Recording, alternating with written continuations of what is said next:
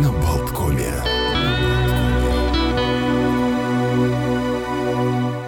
Всех с пятницей. Продолжается утро на Болткоме. Олег Пек, Александр Шонин. Э, в студии мы э, Знакомим вас, во-первых, с э, какими-то праздничными событиями, с вообще событиями календарными этого дня, 20 января.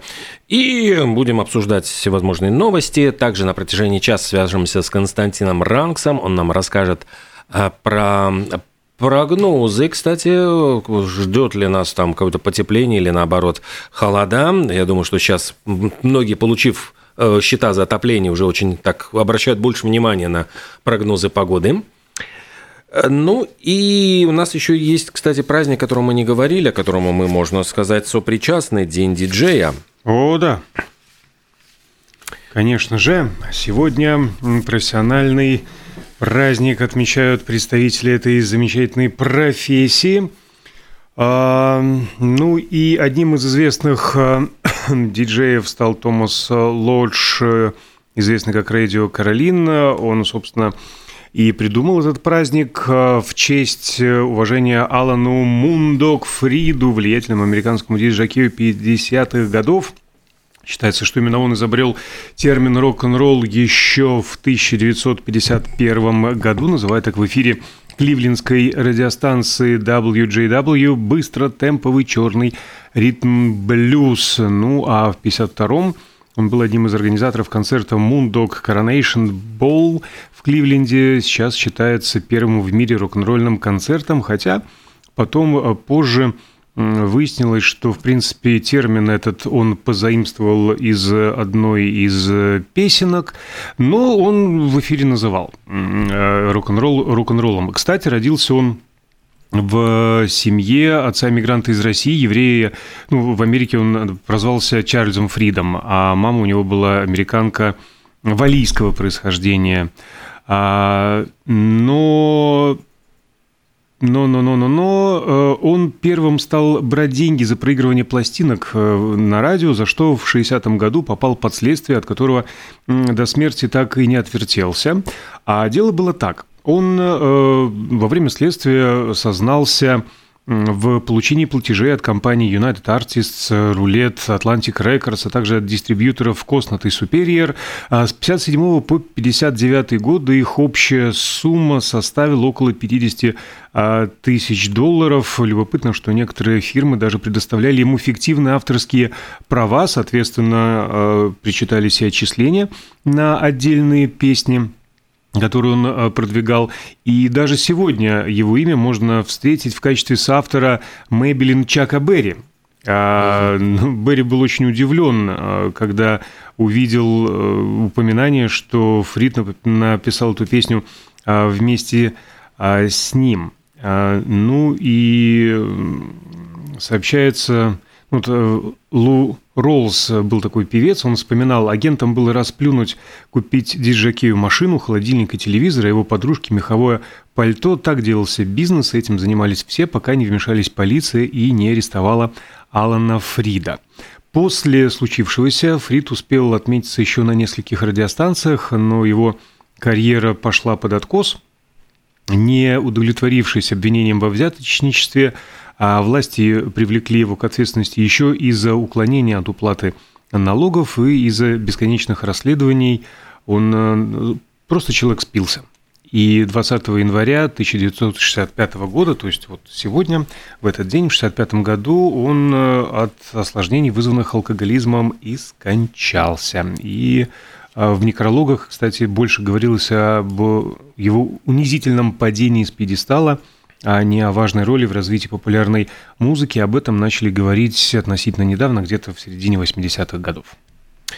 Мы еще к музыке вернемся. У меня пока такой небольшой тоже экскурс в историю. Дело в том, что в 1554 году в этот день родился Себастьян I Желанный.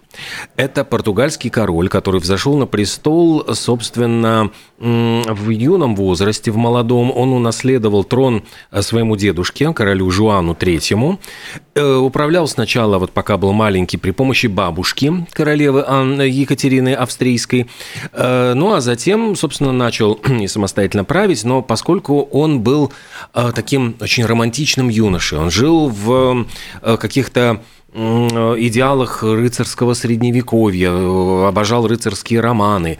И он ввязался в, во всевозможные интриги, там, в завоевание Северной Африки, и отправил, как, в общем, крестовый поход, как он это он считал, отправился воевать, чтобы вернуть трон изгнанному там Абу Абдале Мохаммеду.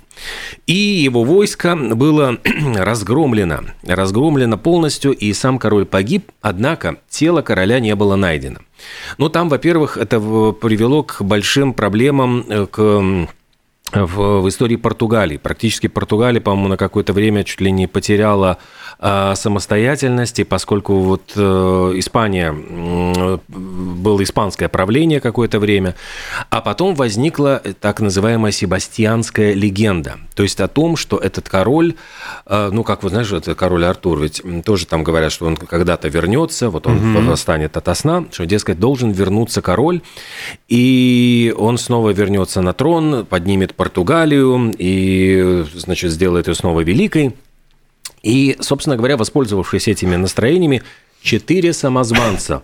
Знаешь, эти лже-Дмитрии, тут лже-Себастьяны. Им, им нужен просто португальский Трамп. Make Portugalia great again. Ну, практически. И, собственно говоря, четыре самозванца пытались, значит, себя выдать за этого короля. Ну и э, точно так же вот этот вот известный сюжет «Король под горой», там даже вот, эм, что он где-то вот обитает, спит и должен, значит, вернуться, э, до сих пор жива. То есть это вот даже, по-моему, в литературе, в музыке, в поэзии очень активно продвигается, то есть э, идея, что Себастьян Первый желанный когда-нибудь проснется ото сна. И он по-прежнему, по-прежнему желанным остается. Ну, давайте про аристократов тогда продолжим. Вкинем еще такой факт исторический. В этот день, в 1265 году, глав... Э, глав... Глав Лестецкий. Глав. Глав и сестра.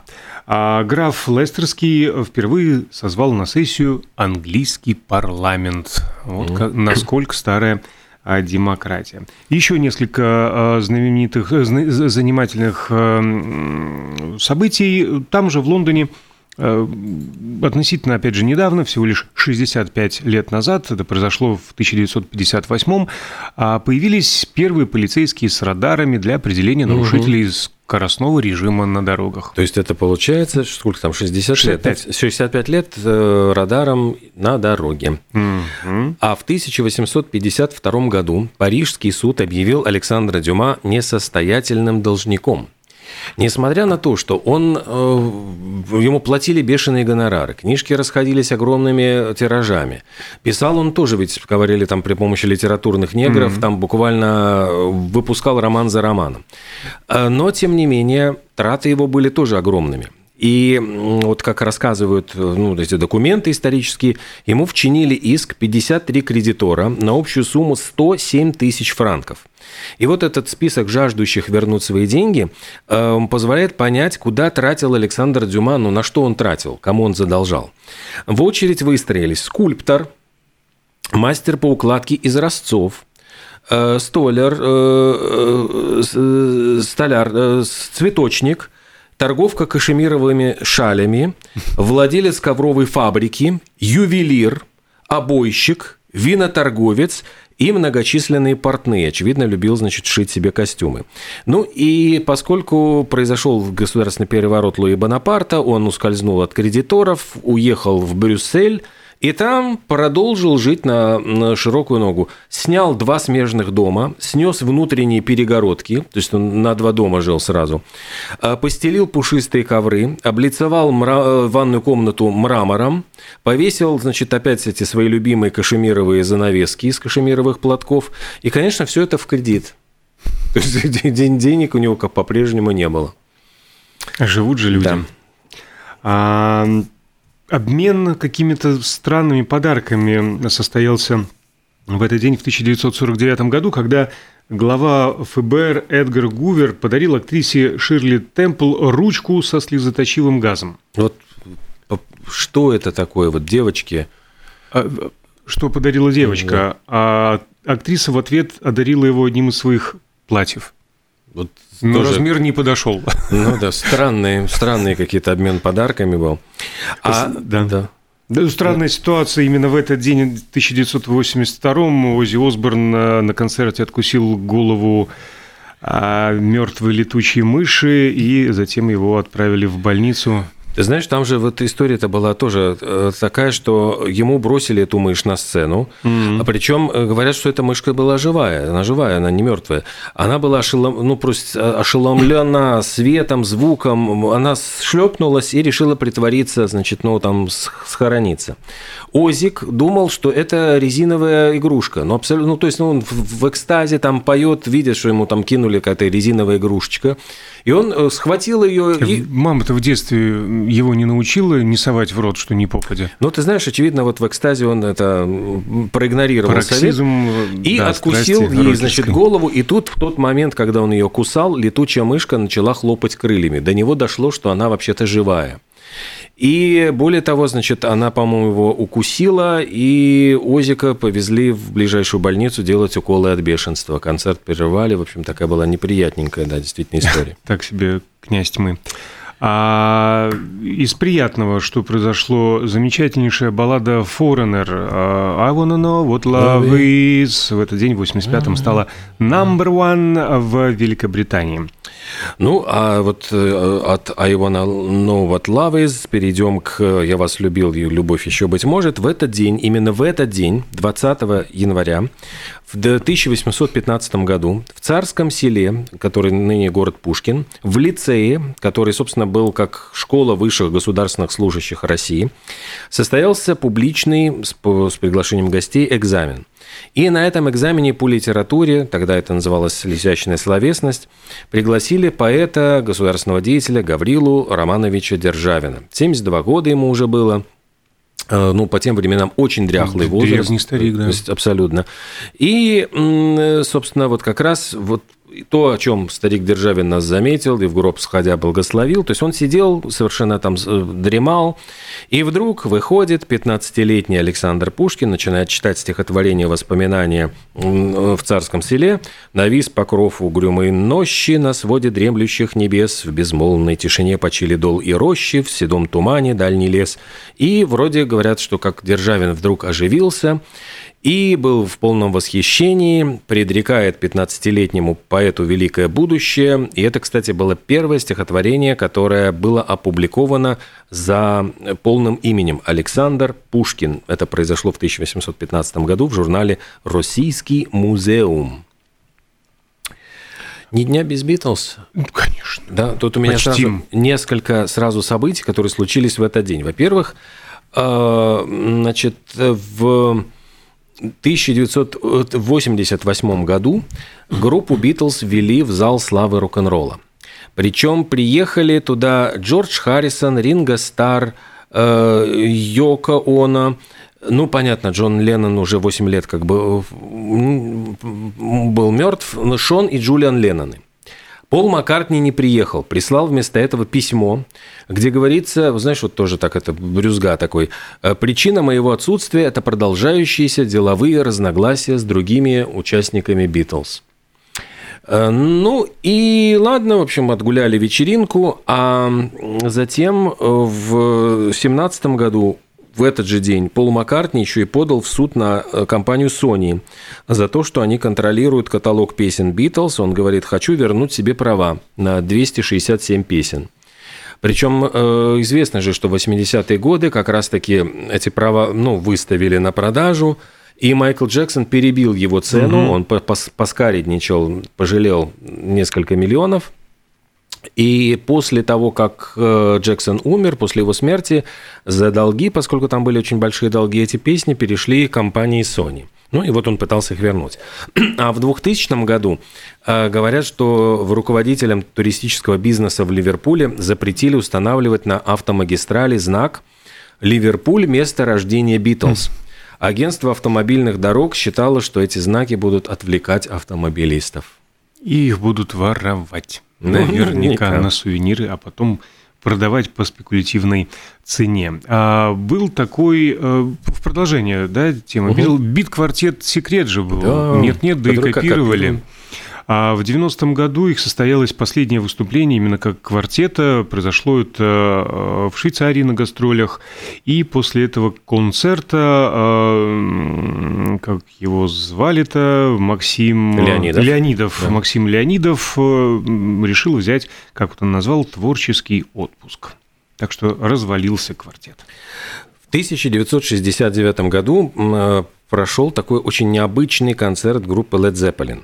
Они выступали, ну, в 69 год, они образовались там буквально, ну, ну по-моему, они в 69-м и ну, сформировались. Вот они начали выступать в 68-м, но тогда они еще под New Yardbirds.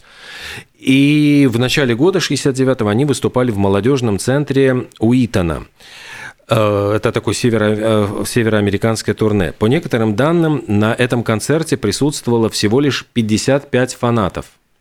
И это самая маленькая аудитория, перед которой когда-либо выступала группа Led Zeppelin, потому что потом они собирали стадионы, там были даже не тысячи, а десятки тысяч, и вот это было крохотное выступление, 55 человек, ну, практически, я понимаю, зальчик такой небольшой, Корпоратив, можно сказать. Да. Э, выступление состоялось в ночь инаугурации Ричарда Никсона, почему-то тут уточняется. И за это выступление Led Zeppelin получили 250 долларов. На четверых, ну, поделить как бы так не очень большие деньги. На четверых, не на пятерых. Ну да. А, кстати, про инаугурацию. Князь Монако стал первым монархом, который подтвердил, что будет присутствовать на коронации Карла III. Вместе с супругой, княгиней Шарлен, прилетит. Ну, вот это я понимаю, что уже пошли у нас потихонечку и новости. Новости. Есть грустные новости из Америки насчет э, Алика Болдуина. Его такие э, будут судить за непреднамеренное убийство. Вот тот самый случай, когда осенью 2021 года э, во время съемок фильма «Ржавчина» э, пистолет оказался заряжен боевым патроном, и он застрелил оператора, оператора женщину-украинку. Галина Хатчинс, ее да, имя и фамилия, но э, самое странное, что вот судить будут Алека Болдуина, а... И оружейницу. Дело в том, что Рид. там еще, я так понимаю, что да, Ханну Гутьеррес Рид, но э, еще и эксперта, там, который вот э, Дэйв Холлс, это первый помощник режиссера фильма, причем именно из его рук Болдуин и получил вот этот заряженный пистолет, э, который, как этот вот человек сказал, абсолютно безопасен. И интересно, что этот вот Дэйв Холлс, он признал себя виновным, и получил условный срок. То есть он э, абсолютно отделывается условным сроком. А Алек Болден, который как бы говорит, стоп-стоп, подождите, мне дали пистолет, сказали, что он абсолютно вот, значит, безопасен. Ну, поэтому это называется непреднамеренное убийство. По факту он убил человека. Он ну, да, выстрелил но, из этого но, оружия. Но ему дают, понимаешь, ну как вот ему он он играет в кино, его задача как бы э, совершить вот значит этот выстрел перед да. камерой, то есть да. он, ему дают оружие, говорят, что это оружие безопасно. Совсем согласен. И вот э, но дальше, то есть по он, факту он убил. Ну по факту, понимаешь, ну как? Нет, по факту он убил этим выстрелом? Подожди, ему дают, вот, ну, вот понимаешь, вот тебе... Он нажал на курок, Хорошо. пуля вылетела Смотри, тебе, и застрелила, Тебе убила. дают, да, тебе э, э, э, вечеринка, тебе говорят, передай, пожалуйста, кусочек торта, значит, вот э, коллеги, ты передаешь, торт был отравлен. По факту, ты убил человека, ты передал ему, значит, отравленный кусок торта торт, э, э, пистолет зарядил не он. То есть это абсолютно, ну, как бы ситуация, ну, абсурдная, кажется. То есть ну, это вот, ну, ну, то есть... Судя по первым интервью, э, фотографиям и так далее, по его внешнему виду, понятно, что человек переживал и осознавал, угу. что он убил. Нет, ну, как, понимаешь, Торт ну, то, отравлен или не отравлен. Ну, мы сейчас говорим конкретно об этом случае, о Болдуине, да, непреднамеренное убийство. Ну, ты сам говоришь, что помощник режиссера признался, получил... Да, ну, нет, просто получается, что помощник режиссера как бы Это выходит, ужасный да, случай, не дай бог от, от оказаться кому конечно. бы то ни было в этой ситуации. Очень жалко и, и даму оператора, и там пострадавший и помощник адвокат, оператора. Адвокат тоже. Болдуина как раз и объясняет, он говорит, что у мистера Болдуина не было абсолютно никаких оснований полагать, что этот пистолет заряжен. То есть, ну, как бы, что в нем находится пуля. Он полагался на профессионалов, с которыми mm-hmm. он работал. И э, они заверяли его, что в этом оружии нет боевых патронов. Даже цитирую просто это заявление yeah. адвоката Болдуина, говорит, что ну вот мы будем бороться за то, чтобы Болдуина признали невиновным. Ну, следим за событиями, конечно, да. ужасный да, конечно. случай. Непонятно, откуда этот патрон в итоге взялся. Ну, кто-то его туда положил. В общем, верим в успех следствия и в справедливый суд. Тем временем давайте о чем-нибудь позитивном. Так, давайте о чем-нибудь позитивном. У нас как раз серединочка часа, как раз позитивно у нас... Э, а, мы должны да, прерваться? Ну, раз уж я начал, я хотя бы заголовок скажу, что Леонардо Ди Каприо сделал перерыв в своих свиданиях э, и сходил на ужин с мамой. Вот какой молодец. Мы делаем небольшую паузу, после чего связываемся с Константином Ранксом и поговорим о погоде.